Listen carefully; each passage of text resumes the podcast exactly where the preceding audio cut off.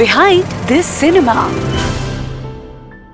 पता है, मुझे सब कहते थे कि बॉलीवुड और मेरा कनेक्शन बहुत ज़्यादा गहरा है। और मैं इस बात को बिल्कुल सीरियसली लेती हूँ। क्योंकि बॉलीवुड की फ़िल्में मुझे जितनी ज़्यादा पसंद है ना, उतनी ही फ़िल्मों के पीछे की कहानियाँ। Hi this is me and welcome to the brand new series of my new podcast which is behind the cinema और आज हम बात करने वाले हैं हमारे आज के पहले एपिसोड में आमिर खान की फ़िल्म पीके के बारे में।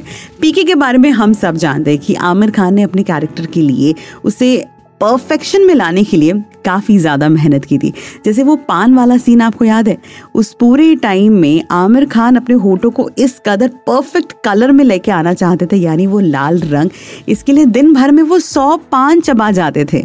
है ना? काफ़ी इंटरेस्टिंग एंड पोस्टर को लेके, जब ये फ़िल्म का पोस्टर लॉन्च हुआ था, उस वक्त सबके मन में पोस्टर को लेके कई सारे सवाल थे।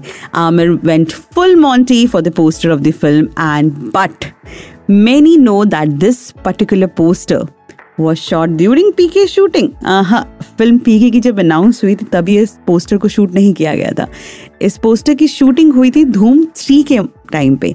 यानी पीके से ठीक दो साल पहले, क्योंकि तब आमिर खान काफ़ी ज़्यादा परफेक्ट शेप में थे और धूम की तैयारी कर रहे थे। तो फिर तो राजू हिरानी को लगा कि ये परफेक्ट टाइम है इस फ़िल्म को अनाउंस करने के लिए, या फिर इस फ़िल्म के तब राजू हिरानी को लगा था कि ये परफेक्ट टाइम है। फ़िल्म के पोस्टर को शूट करने के लिए। इसके साथ ही आमिर खान भोजपुरी लैंग्वेज को लेकर काफ़ी ज़्यादा कंसिडरेबल थे कि अगर मैं भोजपुरी इस फ़िल्म में बोल रहा हूँ तो एक्सेंट बिल्कुल सही मात्रा में पहुँचने चाहिए।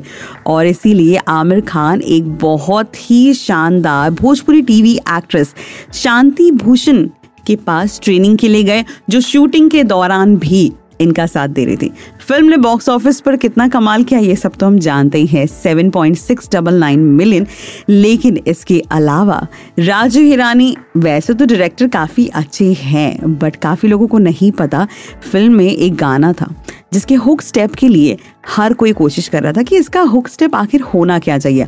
अनुष्का शर्मा ने ट्राई किया, किरण राव ने ट्राई किया बट सारे के सारे फेल हो गए। क्योंकि उन्हें लगा कि नहीं यार, वो वाइब नहीं मैच हो पा रही है।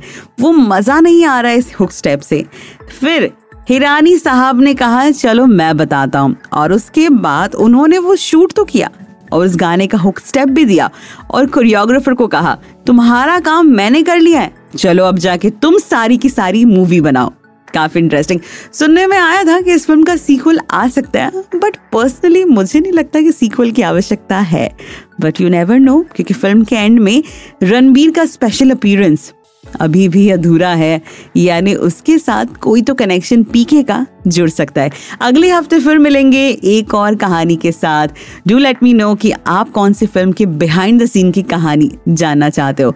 रेडियो ऑलिव के इंस्टा हैंडल्स पे आ सकते हो। This is me Simi signing off from behind the cinema behind this cinema